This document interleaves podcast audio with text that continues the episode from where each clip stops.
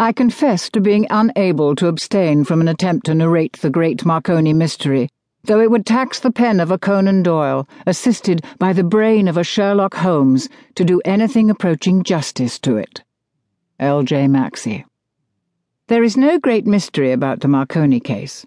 It is not like the Tichborne or the Dilke cases, where any solution that explains one set of facts is unthinkable in relation to another and where the fascination is in the secretive past which may never now disclose itself. On the contrary, it is fairly easy to discover how one event led to another, and even to determine the motives behind them. Yet if there is no mystery, nor is there any agreement.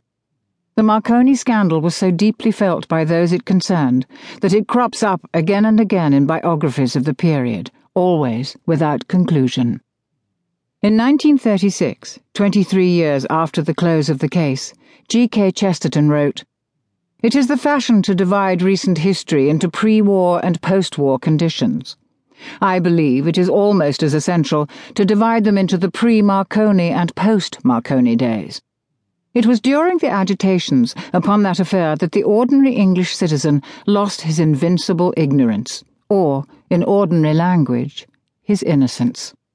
I think it probable that centuries will pass before it is seen clearly and in its right perspective, and that then it will be seen as one of the turning points in the whole history of England and the world.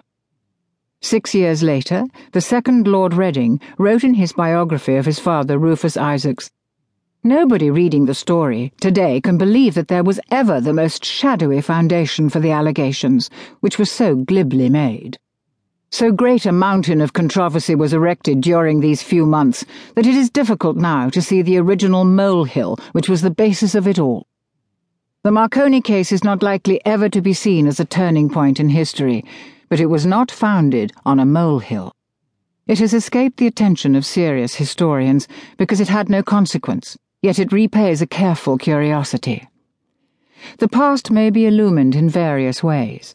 And if the story of this old scandal adds no line to the form of history, it contributes unexpectedly to the colour and texture. For 18 months in the years 1912 and 1913, the Marconi case excited the public violently, while it ravaged the spirits and endangered the careers of men without whom the world might indeed have been different.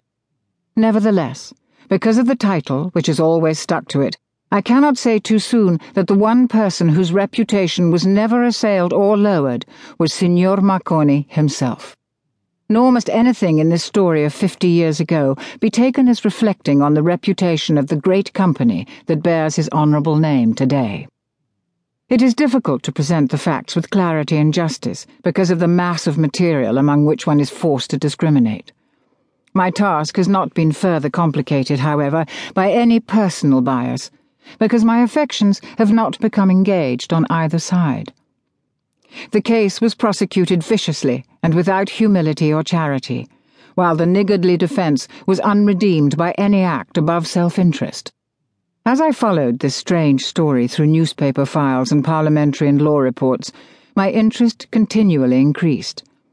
I could never quite relinquish the thing because it grew upon me that there was, after all, a small mystery the mystery of human behavior.